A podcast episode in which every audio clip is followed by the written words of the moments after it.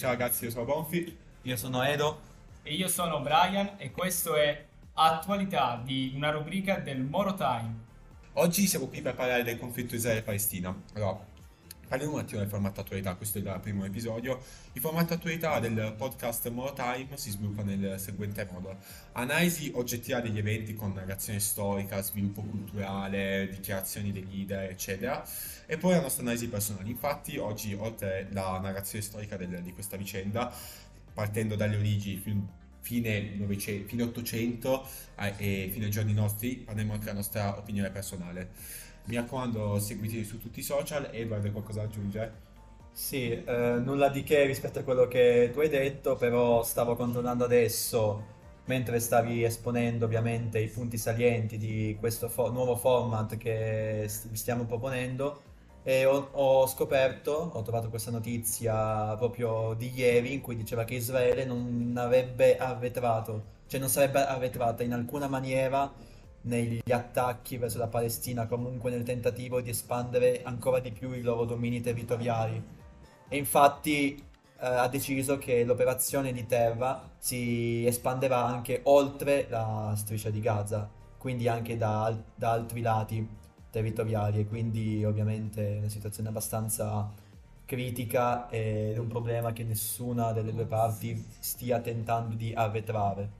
Sì, sicuramente una possibile avanzata in Cisgiordania non farebbe che aumentare i conflitti, anche perché verso la Cisgiordania poi ci si potrebbe eh, collegare ad Hezbollah e al Libano e Così facendo, oltre al supporto sciita che l'Iran offre per l'appunto ai palestinesi, si raggiungerebbe anche il supporto della, dell'organizzazione paramilitare Hezbollah e così facendo si rischierebbe di avere un'escalation e un conflitto ancora più grande di quello che già è. Sono assolutamente d'accordo con voi. Io adesso direi, come detto prima, di procedere con la narrazione storica. Lascio sì. la parola a te, Brian, per partire. Io direi però prima di fare un minimo di, um, diciamo, diffondere quello che è nostro, le nostre basi. Noi siamo per l'appunto un podcast che tenta di divulgare quella che è l'attualità, di farlo in una maniera più oggettiva possibile, almeno nell'esposizione dei fatti. Poi ovviamente ognuno di noi avrà un suo parere al riguardo e vogliamo dire che qualsiasi cosa diremo um, non, è, non, è, legge, scusateci se facciamo errori o se avete pareri differenti dai nostri potete benissimo dircelo, saremo ben contenti, questo per l'appunto è un podcast che invita le persone ad esprimersi indipendentemente dal parere che hanno. E detto questo, direi che possiamo incominciare. Quindi facciamo una narrazione partendo proprio dall'inizio, perché di solito è da lì che si parte.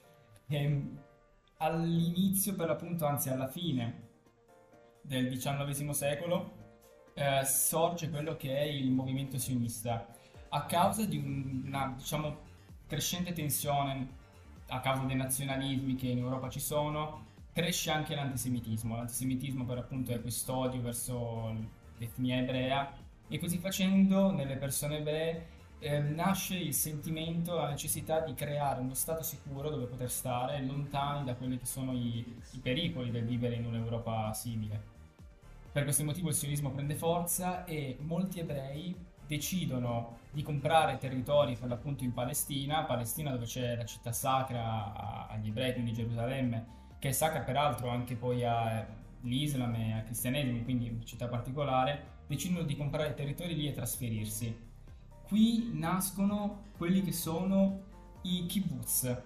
I kibbutz sono particolari, sono queste società che per l'appunto le persone ebree creavano, quasi di stampo socialista potremmo dire, dove eh, c'era questo aiutarsi reciproco e diciamo queste comunità anche a causa di quella che poi è a mio parere, questo parere mio, il credo ebraico che tende ad essere molto chiuso in se stesso, secondo me le persone ebraiche tendono per loro natura, a causa anche della loro cultura, a rimanere molto chiusi nella loro cerchia. Questa mancanza di apertura, secondo me, ha fatto sì che eh, le persone che già abitavano in Palestina eh, iniziassero a vederli come dei veri e propri invasori non solo perché a causa del, diciamo, di quella che era una volontà dei palestinesi di indipendenza, perché anche loro avevano questa volontà, questo nazionalismo forte. Per di più, l'idea di avere questi nuovi specie di colonizzatori, se potremmo chiamarli così, sebbene comunque i territori li abbiano comprati, che si rinchiudevano nelle loro case, stavano lì, secondo me, se dovessi far finta, diciamo, di essere un palestinese dell'epoca, posso capire l'idea di, diciamo, vederli come estranei. Detto ciò, la cosa interessante è che ovviamente all'inizio la prima cosa che cercarono di fare fu rendere coltivabili queste terre e i kibbutz in questo aiutarono molto. C'è anche da dire che formarono quella che era la Jewish Agency. La Jewish Agency era questa agenzia per l'appunto creata dalle persone ebrei immigrate in Palestina che aiutava le altre persone che immigravano a loro volta in Palestina ed era in larga parte finanziata anche da quelle che erano le ricchezze del, dei potenti, diciamo, ebrei, degli ebrei molto ricchi ancora presenti in Europa. Basta pensare che tra i contribuenti si possono annoverare famiglie come i Rockefeller, i Rothschild, quindi comunque non persone, diciamo, povere o che non avessero soldi da poter dare. Sicuramente si stava andando a creare quella che poi sarebbe probabilmente diventata la struttura del primo Stato di Israele, grazie alla Jewish Agency. Ehm, andando avanti col tempo, poi, dopo la fine, diciamo, della prima guerra mondiale, l'impero ottomano cadde. A questo punto l'Inghilterra prese, diciamo, in possesso, si prese possesso della Palestina e ehm, così facendo, diciamo, dato che in una, in quella che era la, la situazione geopolitica dell'epoca, era comodo, come è comodo anche tutt'oggi, perché la situazione poi per certi versi non è cambiata, avere uno, uno Stato alleato di noi europei in quello che era un, un territorio principalmente arabo, ehm, l'Inghilterra e in generale tutti gli stati europei favorirono la nascita di uno Stato ebraico, tanto che nel 1917 Balfour, che era per l'appunto un politico inglese, ehm, esp- espresse il suo appoggio nei confronti di, questo, diciamo, neonata, di questa neonata organizzazione e di questo movimento sionista. Tanto che ehm, col passare di un, serie, un, po' di anni dopo la seconda guerra mondiale, nella quale per appunto gli ebrei eh, immigrarono eh, in massa verso Israele perché giustamente dovevano scappare da quella che era la Shoah, a, a seguito della seconda guerra mondiale avvenne diciamo, la concessione dello Stato di Israele, nella quale per l'appunto i vari paesi ehm, decretarono la nascita dello Stato di Israele che formalizzò quella che poi alla fine era già una eh, parastatale, potremmo dire, guidata dalla Jewish Agency. E al, il giorno stesso in cui per l'appunto lo Stato di Israele nacque, eh, nel 1948, eh, a seguito della risoluzione 194, la Lega Araba, che era per l'appunto una lega di paesi arabi, a cui Hitler aveva promesso diciamo, una serie di possedimenti se l'avessero supportato durante la guerra e dopo la sconfitta di Hitler non avevano avuto soddisfazione, questa Lega Araba si riunì per combattere quello che era visto poi come un vero e proprio estraneo, un nemico da combattere. E qui nacque la prima guerra israelo, arabo-israeliana, la prima di una lunga serie di guerre del conflitto israelo-palestinese che tuttora oggi è presente. Andando avanti con il tempo, eh, l'Israele non tentò soltanto di, possiamo dire anche prendere, non, non so se posso definire il, usare il termine prendere, però comunque di acquisire altri territori non solo della Palestina, ma andando anche eh, verso altri territori, per esempio Egitto, Giordania oppure la Siria. Infatti nel 1967 eh, l'Israele eh, utilizzò attacchi aerei verso questi territori eh, che diedero origine a quella che poi sarebbe stata chiamata la guerra dei sei giorni, quindi una guerra abbastanza corta perché durò meno di una settimana, ma in, sol- in soli questi sei giorni eh, i- le divisioni territoriali eh, vennero a modificarsi molto pesantemente. Infatti Israele, la striscia di Gaza e la penisola del Sinai dall'Egitto venne conquistata dall'Israele e che conquistò anche la Cisgiordania, Gerusalemme, la Gerusalemme Est e anche le alture del Golan della Siria. E dopo questa guerra il governo israeliano propose anche delle soluzioni per interrompere gli scontri che andavano pian piano eh, distruggendo diversi, diverse culture, diverse società. E questa, queste proposte furono chiamate Piano Allon perché proposte da, dal signor Yigal Allon, un grande, il, il vice primo ministro di Israele. che propose eh, delle idee che non erano molto eh, a favore degli altri, ma più alla difesa dell'Israele stesso. Per l'esempio la Cisgiordania, che non è di Israele. E, detto ciò, comunque, per l'appunto, come diceva anche il mio collega Edward, fu molto importante perché fu il primo segno di un tentativo di conciliazione, che per quanto non raggiunta è comunque un buon obiettivo, già proporre una conciliazione. La risoluzione 242 però non portò a nulla di veramente fatto, perché nel 1973 eh, avvenne quella che fu chiamata la guerra dello Yom Kippur, che non fu combattuta dall'Israele e dalla Palestina, ma tra l'Israele e gli arabi del, dell'Egitto e della Siria. E queste, questi, questo conflitto portò a, numerose e ulteriori tensioni tra gli stati e alla fine questa guerra eh, possiamo dire che si concluse nel 1978 grazie all'intermediazione del, degli, Stati Uni- degli, Stati Uniti d'America, in particolare del presidente Jimmy Carter, che organizzò un vertice di 13 giorni tra il presidente egiziano e il primo ministro israeliano. Questo vertice poi, dopo 13 giorni, culminò con, con la firma di quelli che saranno poi chiamati gli accordi di, del campo di Davide, in particolare il 17, il 17 settembre 1978, che, um, che proponevano sia una risoluzione per la pace in Medio Oriente, ma soprattutto per creare un trattato di pace eh, solido e duraturo tra Egitto e Israele.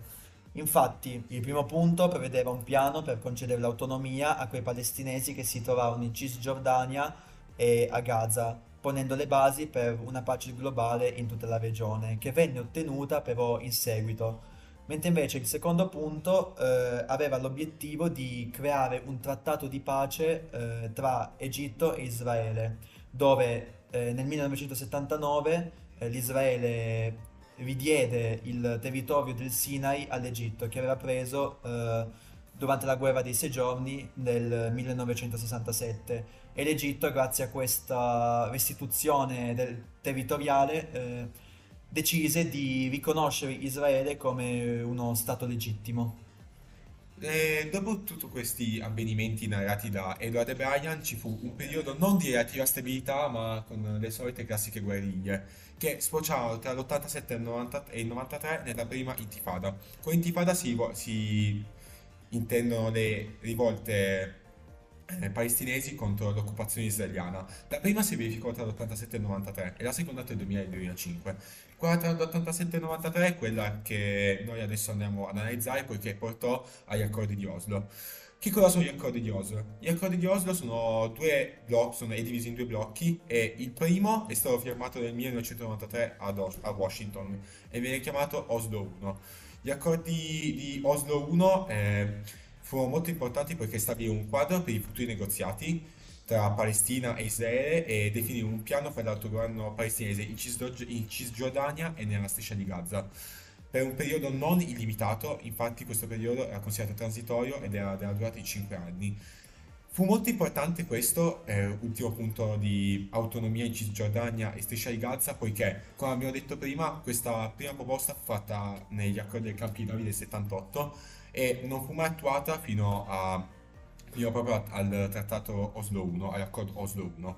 Il secondo accordo invece, Oslo 2, fu firmato nel 95, Oslo II più che altro, e fu, molto, fu più che altro una naturale conseguenza del primo, del primo. Infatti esso ampliò il primo, includendo dettagli sull'estensione dell'autonomia palestinese in questi territori e divisa la Cisgiordania in tre divisioni amministrative e fu molto importante perché gettò ulteriori basi per discussioni su questioni difficili tra Israele e Palestina come gli insediamenti israeliani, lo, lo, status, lo status di Gerusalemme, il ritorno dei rifugiati palestinesi e la sicurezza dei confini.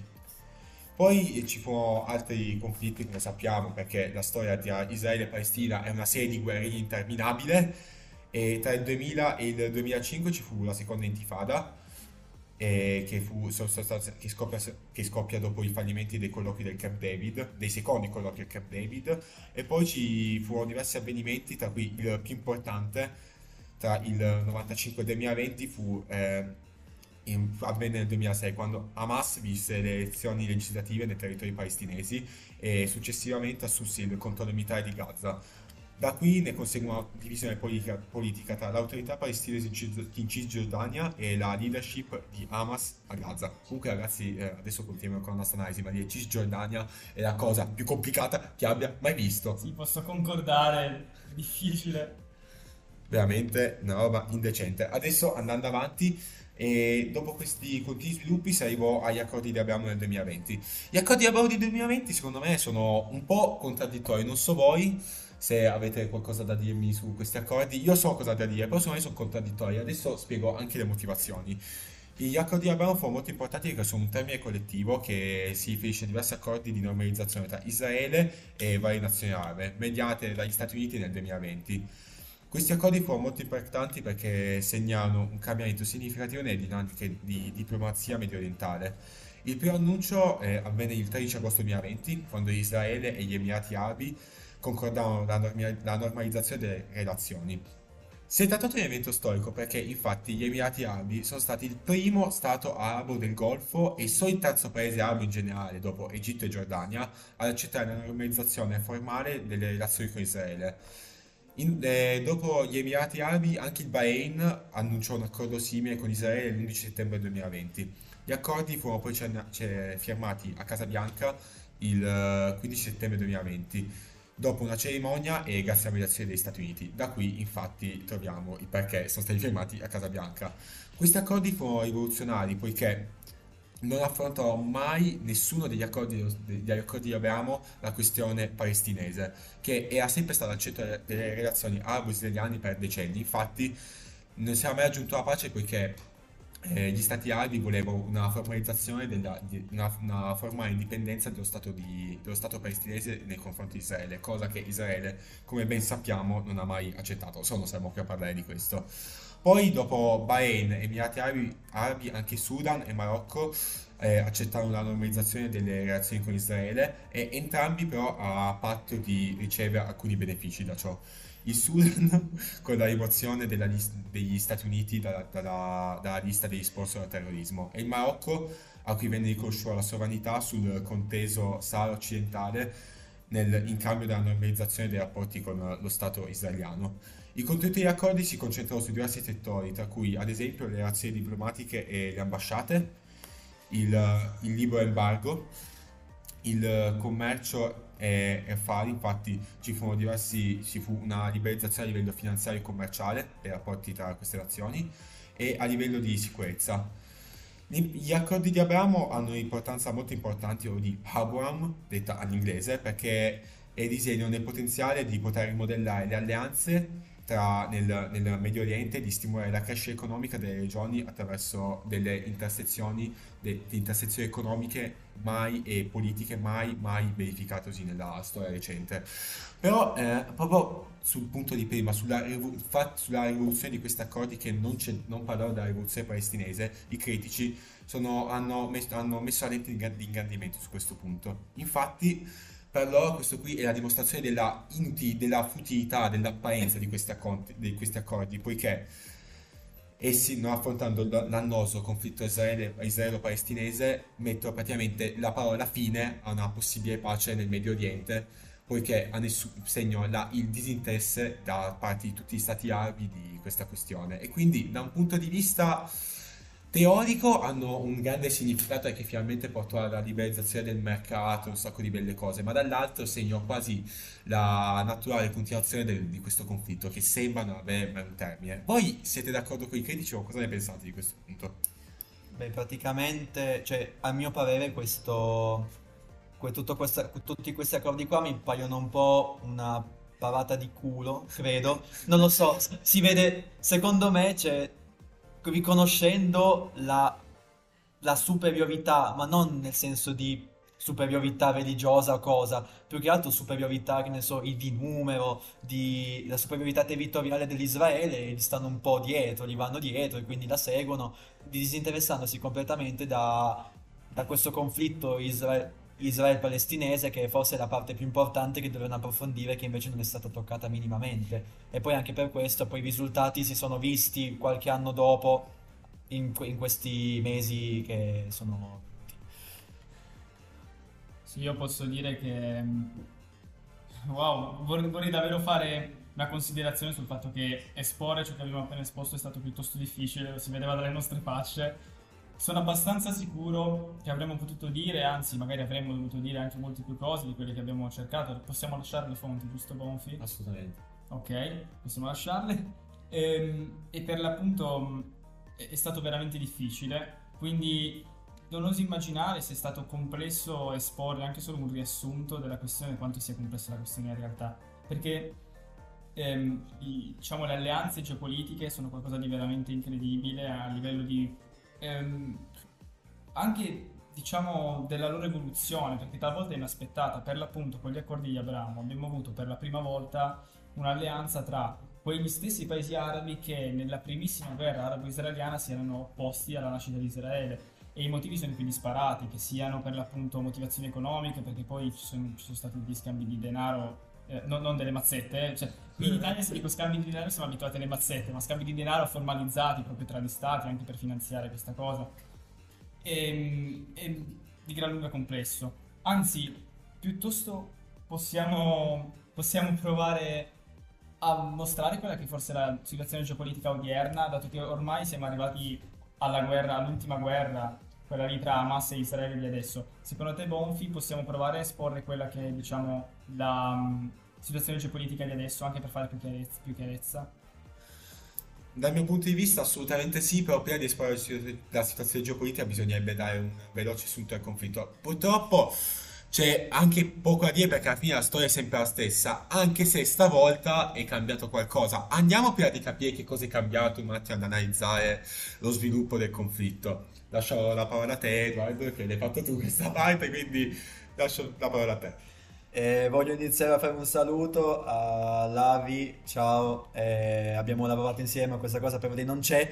Allora, iniziamo col parlare di Hamas perché si sente molto spesso parlare di Hamas nei telegiornali, nei giornali, ma che Hamas, Hamas di qua, Hamas di là, Hamas di giù, di su, Hamas di giù, ma che cos'è Hamas? Diciamo che Hamas è sostanzialmente un'organizzazione politica e paramilitare islamista che controlla la striscia di Gaza dal 2007. Ma quando noi pensiamo a- ad Hamas, noi pensiamo sempre a dei terroristi, a un gruppo terrorista, però invece è un'organizzazione politica paramilitare come tutte le altre.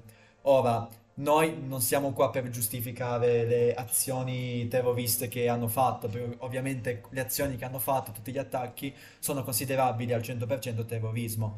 Però questo può essere anche dato da una risposta a tutte le oppressioni che hanno subito nel corso degli anni. E infatti il 7 ottobre del, del 2023 sono esplosi, tutta la rabbia repressa che stavano tenendo dentro è esplosa completamente e hanno iniziato con un lancio di razzi indiscriminati da Gaza nei- nel territorio israeliano. Però questo non vuol dire che né Palis- non c'è un vero colpevole, non, non è che l'Israele è il colpevole oppure la Palestina, cioè a mio parere diciamo che ci sono entrambi, hanno fatto determinate cose che hanno causato quello che è successo. Adesso magari è iniziato tutto con eh, i tentativi di Israele di prendersi più territori possibili, quindi diciamo che magari il fatto scatenante è stato quello. Però comunque eh, Palestina ha risposto e invece che cercare una mediazione diplomatica ha risposto con la violenza, magari anche giustificata, però che però rimane comunque violenza.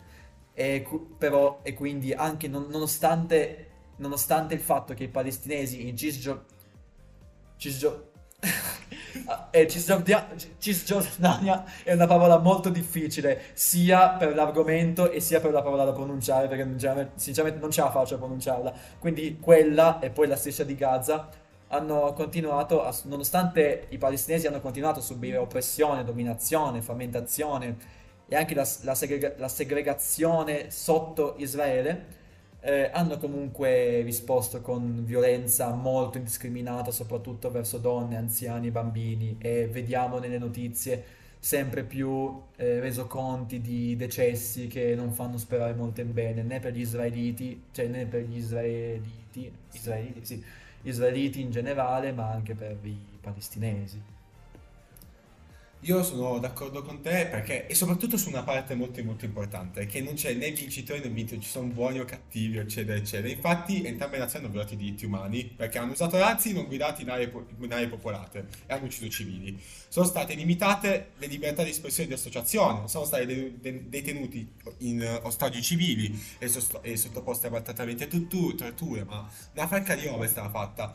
E io allora penso, adesso siamo ormai nella parte, ormai abbiamo lasciato un po' andare quella parte di analisi, siamo ormai più sulla parte personale perché ci sarebbe ancora tanto da dire, tipo ogni giorno tanto esce la notizia e chi uccide una striscia di Gaza, e chi viene rubato, e chi viene eh, preso in ostaggio, e, e questo e quello, e pace, non pace, e fondamentalmente inutile solo adesso andare an- oltre, abbiamo capito qual è il punto, perché tanto poi la storia è sempre la stessa, è brutto da dire, sembra molto superficiale il mio punto di vista, ma il mio è tutto tranne che superficiale, perché è sempre la stessa storia. Il punto secondo me sapete qual è del conflitto Israele-Palestina? È che è un conflitto veramente senza fine, per diverse ragioni. Il primo, religioso. Ogni volta c'è religione di mezzo, caschi quel che caschi, il conflitto sempre, dura, dura sempre, sempre nel tempo, perché la religione dura sempre, sempre nel tempo, e, cioè- e veramente la religione è una delle, delle cose che ti, fa, ti crea senso di appartenenza, e molte volte quando questa cosa viene portata in eccesso, come succede in tanti casi, si verifica questo, e non soltanto questo, è che sarebbe superficiale limitare un conflitto religioso, questo conflitto forse è il più complicato della storia moderna, perché è addirittura più complicato probabilmente la seconda guerra mondiale, se possiamo prendere la seconda guerra mondiale come storia moderna, e penso proprio di sì. Possiamo prendere come storia moderna? Sì, penso di sì, anche perché è relativamente recente, non è neanche un secolo. Esatto, e dal mio punto di vista, se posso dirvi, questo conflitto veramente è copiato a livello politico. Abbiamo analizzato quante evoluzioni del tempo ci sono state. Noi abbiamo dovuto semplificare perché il nostro compito da divulgativo è, visto che molti i ragazzi ascoltano questo, è rendere così più semplici possibile, ma capire il perché. E nella nella ricerca fonti che è stata effettuata dal gruppo del, dal laboratorio di podcast è veramente, veramente complicato tutto ciò. Uno sviluppo politico, sociale, religioso. L'errore è stato fatto deci- quando è stato deciso di prendere dei- degli delle persone che non avevano un territorio, metterle là dentro e, bloc- e chiudere in uno spazio non- non- che era loro tutto quello spazio di di- dello Stato israeliano, ma chiudere in un buco eh, i palestinesi che hanno poi iniziato a subire abusi, violenze e secondo me la domanda che dobbiamo farci è cosa possiamo fare noi? Cosa, cosa si dovrebbe fare teoricamente che non verrà mai fatto? Cosa si dovrebbe fare secondo voi? E in risposta alla tua domanda, Bonfi, io avrei quattro proposte. La prima, la creazione di confini sicuri e definiti, in quanto gli israeliani continuano sempre a voler espandere il loro dominio sugli ormai pochi territori rimasti appartenenti effettivamente ai palestinesi, accendendo così non pochi scontri e non pochi conflitti.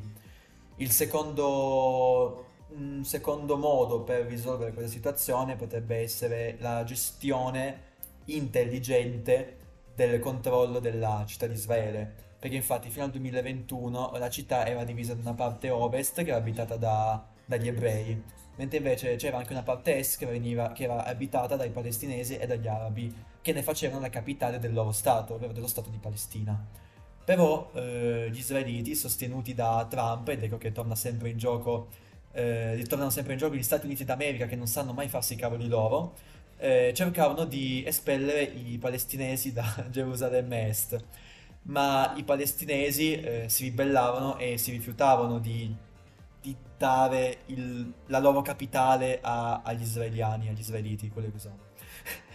E quindi dec- decisero di guidare piccoli gruppi armati di giovani, quindi erano praticamente dei giovani che, che decidevano di sostenere il loro stato attraverso la, la guerra, attraverso la difesa della propria patria. E quindi si, bomba- si bombardavano a vicenda e alla fine vinse ovviamente Israele perché aveva un numero molto maggiore di soldati, di risorse, di bombe e così e via dicendo.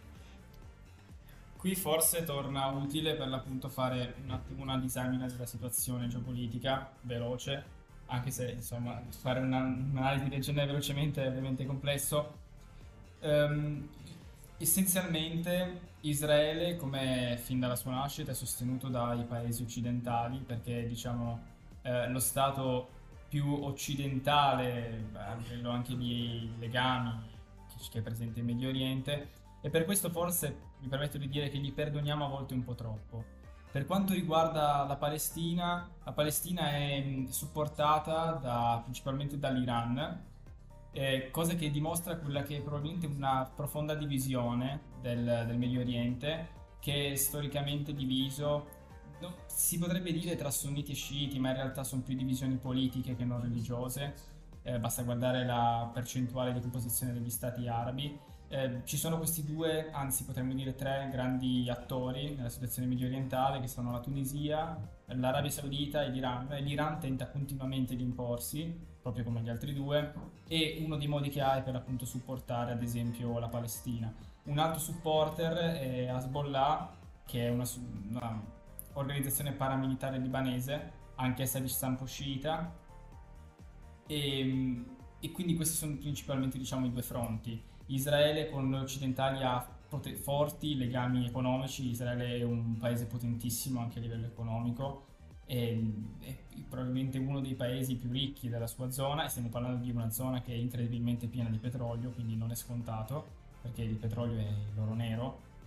E, questo fa sì che secondo me è bene notare, non dobbiamo rischiare di semplificare troppo, perché qui tentare di dare veramente una colpa è, è veramente troppo difficile. Secondo me, ehm, questo è parere mio, poi ditemi voi che cosa ne pensate, secondo me ovviamente, come abbiamo già detto, sono entrambi dei criminali sotto certi aspetti, perché entrambi hanno fatto cose che eh, non andrebbero fatte a livello più umano se ci pensassimo, non, non ha senso, anzi ce l'ha, ma non andrebbe mai sfruttata la violenza per risolvere certi problemi.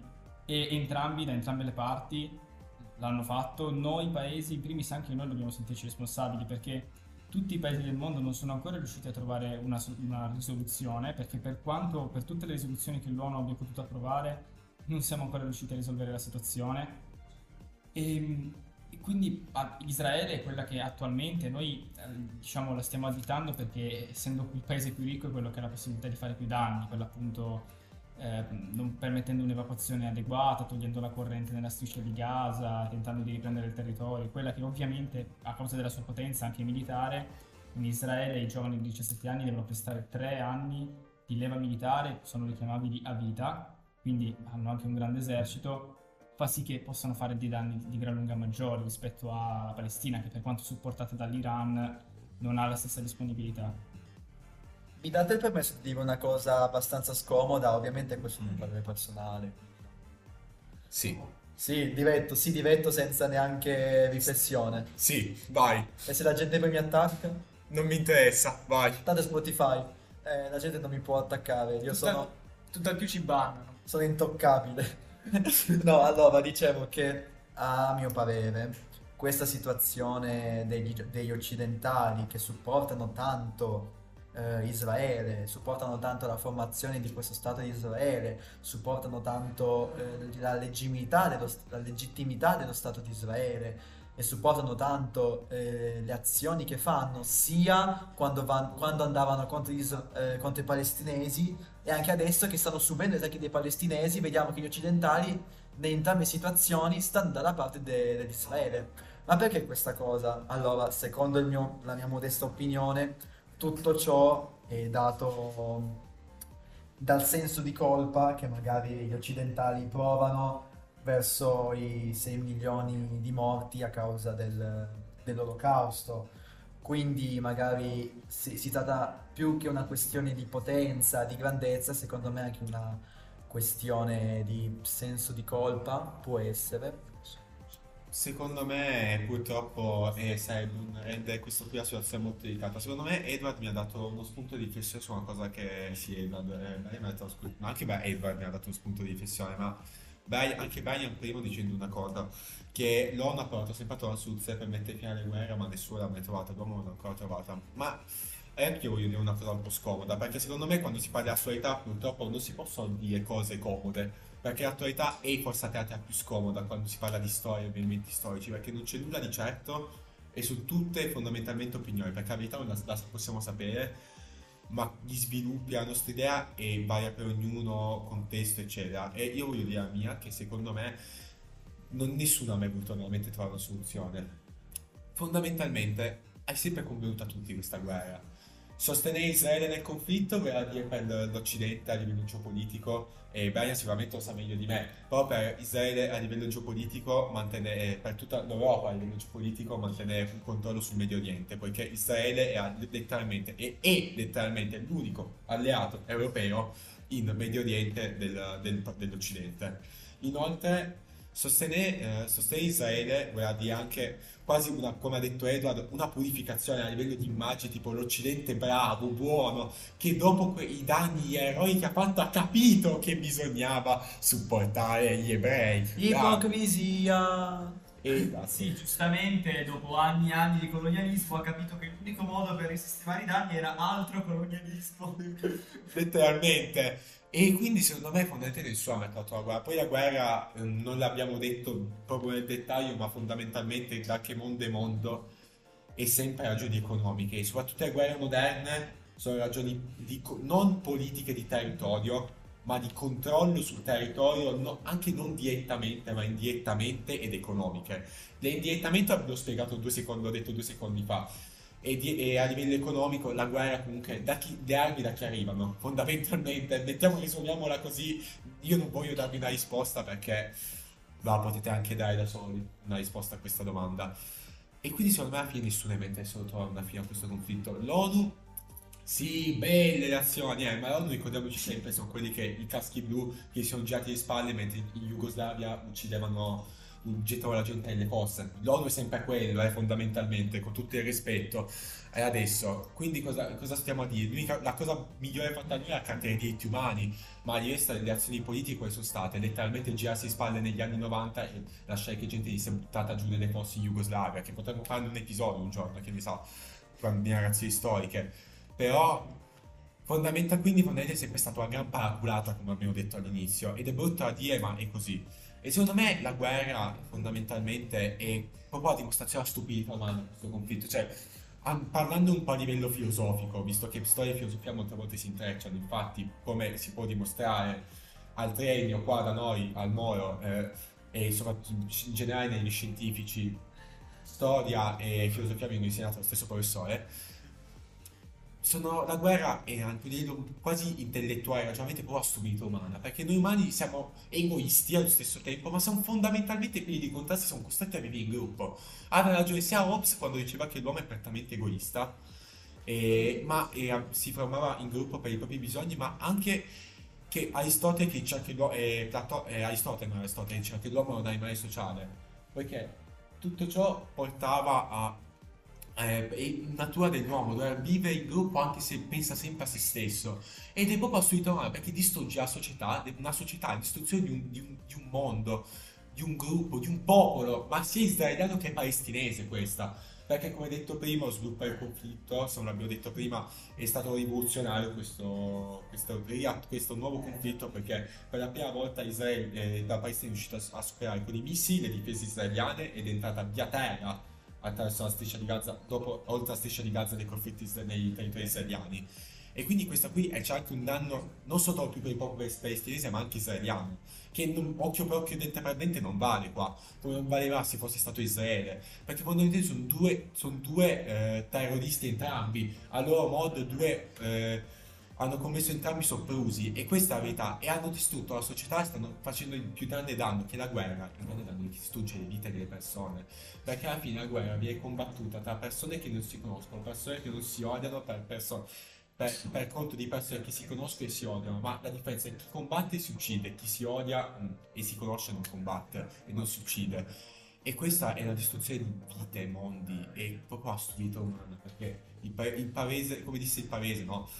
Perdiamo ciò, la guerra è letteralmente la perdita della, della nostra identità, per, è, una, è una perdita di tutto. Ed è triste e forse la cosa più triste è pensare alle persone sono lì che soffrono. E non ai terroristi che combattono questa guerra da una parte e dall'altra ma di chi soffre senza aver fatto effettivamente nulla. Non so cosa ne pensate voi se volete dire sì io, io, spenderei una parola in favore di entrambi sia Israele che Palestina anzi israeliani e palestinesi perché o israeliti però eh, posso dire che secondo me guardando anche poi il reportage, penso lo possiate vedere anche voi, noi buona parte delle fonti le abbiamo prese da eh, associazioni come Human Rights Watch o Amnesty, quindi è tutto pubblico, si può andare a vedere.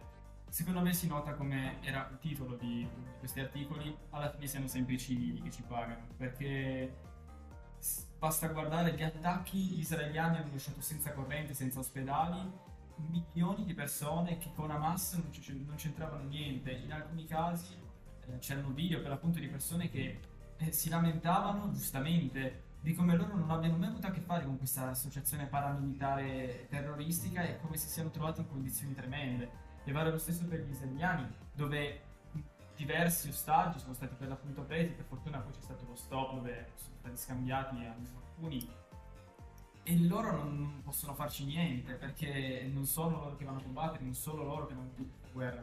Anzi, posso dire, eh, per precisare, che Israele in questo momento vive una profonda, diciamo, divisione a causa della polarizzazione. Attualmente al potere c'è l'estrema destra israeliana e quando ci sia in realtà una buona parte del paese che è contro questo tipo di leadership, eh, diciamo che si è riunito a seguito dell'inizio della guerra per costruire questo gabinetto per la guerra, per la questione, per l'urgenza della questione. Però Israele in realtà è profondamente diviso dalla polarizzazione e vale lo stesso anche per eh, i palestinesi.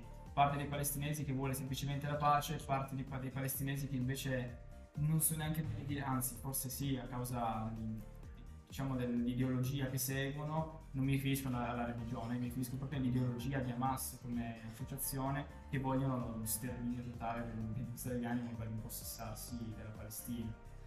Anzi, a proposito, vorrei dire, rispondendo alla tua domanda di prima, qual è la mia proposta per la soluzione? So bene che probabilmente la soluzione neanche esiste, ma in un mondo ideale dove forse potremmo far ragionare veramente le persone, io opterei, anche se è piuttosto rischioso, dato che dobbiamo fare i conti con il fatto che ormai i palestinesi sono lì e le persone di Israele sono lì. Non le togli perché ormai quella è la loro terra, perché è la terra dei palestinesi da secoli e lo è anche per le persone di Israele, perché a seguito di tutto il tempo che è passato dal sionismo, ormai si sono appropriati anche, eh, e gli è stato anche riconosciuto questo da altri paesi, non possiamo semplicemente smettere di riconoscerlo perché vorrebbe dire un esodo ebreo eh, ingiustificato. Secondo me avrebbe, sarebbe possibile pensare a uno Stato, magari potremmo chiamarlo lo Stato di Gerusalemme, che riunisca tutti gli ex territori della Palestina di Israele, come li vogliamo chiamare, all'interno del quale ci si possono ad esempio creare delle strutture sottostatali eh, a cui magari le persone si possono per l'appunto iscrivere. Diciamo uno Stato federale, ma non diviso territorialmente, ma diviso solo magari a livello ehm, diciamo di persone.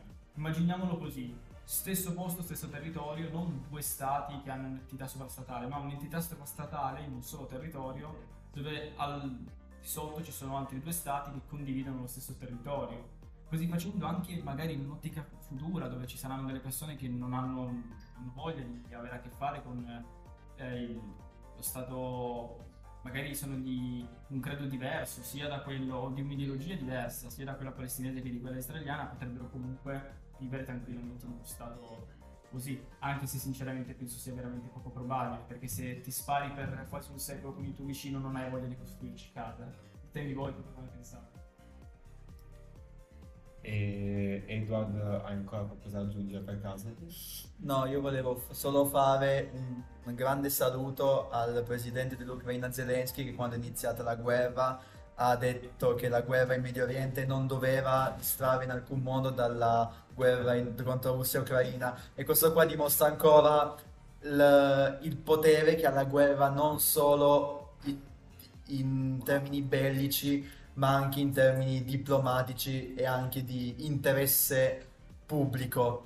E un grande saluto ancora sempre a Zelensky che dopo quello che ha detto ha deciso di andare in, Ucra- in- in Israele per supportare le persone, però, se- però è stato rifiutato e non l'hanno accettato. Ed è tutto bene. Che bello. E proprio per questo, secondo me, quello che ha detto Edward è, una co- è, fa, è un fa, fa ridere da un certo punto di vista. Poi effettivamente è assolutamente vero come la polarizzazione di un conflitto a livello mediatico, perché questa qui è una po- è polarizzare il conflitto a livello mediatico, e politico possa portare a dei vantaggi politici e quanto l'informazione possa veramente essere influ- influente nel mondo di oggi in conflitto. Infatti la ricerca fonte sta difficilissima per questo, per questo episodio, ma ne parlerò meglio alla fine in chiusura, perché più che altro è tutto estremamente polarizzato. Ascoltare le fonti dei giornali è tanto polarizzato e sono estremamente polarizzate alla visione occidentale Infatti Amnesty, Human Rights sono le uniche affidabili perché sono no profit e quindi teoricamente non polarizzate. Anzi, ne ho una grande fiducia, visto che hanno molto spesso trovato con la co e hanno trovato una corrispondenza con la realtà, anzi, sempre. E questo è una, un aspetto molto importante di come i social possono Twitter, come una frase di un politico o di un leader possa cambiare l'opinione pubblica e come veramente se un, conflitto, un, un determinato leader mette in esatto un conflitto che può essere interessante e l'opinione pubblica si fonda su quel conflitto, il conflitto veramente torna, torna in quel conflitto lì può essere andare in risalto. So che ho tante volte conflitto, però è per far capire il concetto, perché se fosse messo in risalto qualcosa di più, di più interessante del conflitto russo-ucraino rispetto a quello Israele-Palestina e e fosse e, e attirasse più gente e quindi polarizzasse più opinione pubblica, io purtroppo ho da paura che si parli, e tornerebbe a parlare solo di quelle e insignorerebbe completamente questo conflitto. Ragione per cui il conflitto ucraino-russo è stato messo in grande rilievo perché anche l'Ucraina con Zelensky era un, un fortissimo appoggio politico per l'influenza nei, nella, zona, nella, zona, dei Balcani, per la zona tra nella zona dell'est Europa con la Russia per letteralmente accerchiare e iniziare anche a, importa, a imporre l'influenza russa sul regime, in, l'influenza, l'influenza, occidentale e in particolar modo americana in Russia. E come sappiamo Putin e Stati Uniti, quando sono messi nella stessa frase, non credo che Putin si volti nel, in qualunque posto sia. E quindi c'è molta analogia tra questi conflitti e probabilmente anche la ragione per cui si è parlato molto di questi, ma che magari chissà un giorno tra qualche anno faremo anche un, un o magari tra qualche mese un documentario su questo, una, una, una, narrazione storica di questo conflitto anche perché è stato veramente, veramente molte analogie ci sono ed è molto bello questo spunto che ha dato Eldon. Se avete ancora qualcosa da aggiungere? Sì, io farei diciamo, un mio pensiero personale, ci pensavo ieri sera prima di andare a dormire, ho visto dico sul serio. Ho visto un, un programma su Netflix, eh, non, so se, non credo sia uno sponsor, non ci pagano ragazzi, non ci abbiamo un soldo bucato. Eh, quindi, quindi siamo, noi siamo da questo punto di vista una fonte indipendente.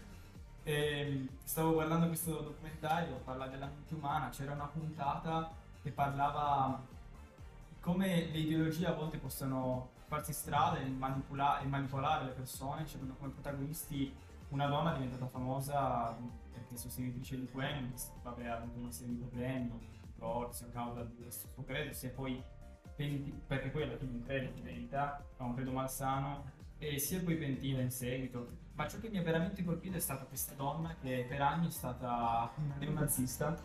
Sì, esatto. Eh, era, per una serie di motivi si è avvicinata a questa ideologia e per anni è rimasta di quest'idea e lei dice sempre che suo figlio eh, le ripete, e lei stessa si ripete molto spesso, bisogna accettare la, complessità. Se c'è una cosa, ma una sicura, perché del resto noi magari abbiamo sbagliato, abbiamo preso fonti non adeguate, abbiamo pareri che magari, dato che non conosciamo abbastanza bene la situazione, non sono affidabili. Ma una cosa sicura, secondo me, che possiamo portarci a casa, noi e voi, da questo discorso, è che è fondamentale accettare la complessità se qualcuno vi dà delle soluzioni semplici a una questione, probabilmente, anzi sicuramente vi starà mentendo. Ogni volta che pensiamo di aver raggiunto la verità, secondo me, la verità muore. Dobbiamo continuare a cercarla. E la ricerca stessa della verità, penso l'avesse detto anche Kant, è la ricerca stessa della verità, infine, perché chiunque pretende di possederla non, non riesce a cogliere la complessità delle situazioni. Quindi un augurio per tutti voi e per noi, imparate e impariamo ad accettare la complessità. Wow, il discorso di Brian io non voglio dire che voglio dire che sono assolutamente d'accordo perché è una cosa che avevo detto anche alla fine e che quindi mi, mi metto anche a dire perché siamo arrivati alla conclusione di questo episodio, saremo circa su, non dico l'ora ma poco meno di episodio, per 50 minuti d'ora. E io penso che tutto quello che abbiamo detto oggi, come ha detto Brian, noi magari possiamo aver sbagliato ma abbiamo comunque avuto la voglia di voler cercare la verità e forse questa è la cosa più importante perché la verità è veramente l'unica cosa, la ricerca di essere l'unica cosa che conta è perseguibile da tutti noi. non abbiamo la verità assoluta, non abbiamo nulla di certo, perché tutto quello che abbiamo detto in questo episodio potrebbe cambiare tra un anno, dieci anni, cent'anni potreste riascoltare un giorno questo episodio e dire no vabbè non hanno capito nulla perché saranno uscite nuove nozioni storiche, sarà tutto diverso.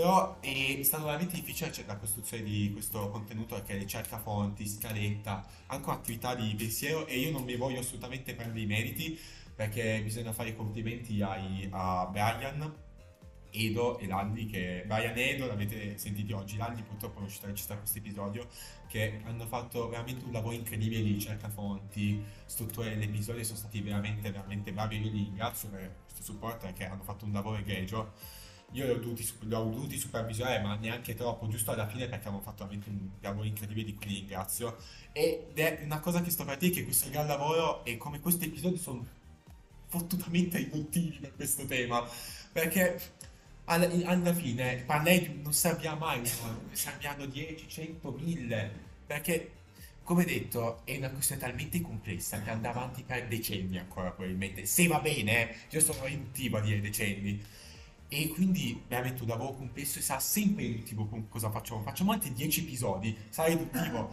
Nova Letterman ha fatto 57.000 episodi su questo, è riduttivo. Joe Pizzi ne ha fatti altri 12.000, è riduttivo, è tutto riduttivo. Noi abbiamo provato a fare un sunto di quello che siamo riusciti a estrapolare. Le fonti ve le lasceremo qua, perché è giusto che possiate vedere il nostro lavoro. Come ci ha insegnato Marco Bracco, sempre lasciare le fonti del lavoro che si fa. Un saluto al nostro prof vi ringrazio e niente, questo è More Time, io sono Monfi Io sono Edo. E io sono Brian.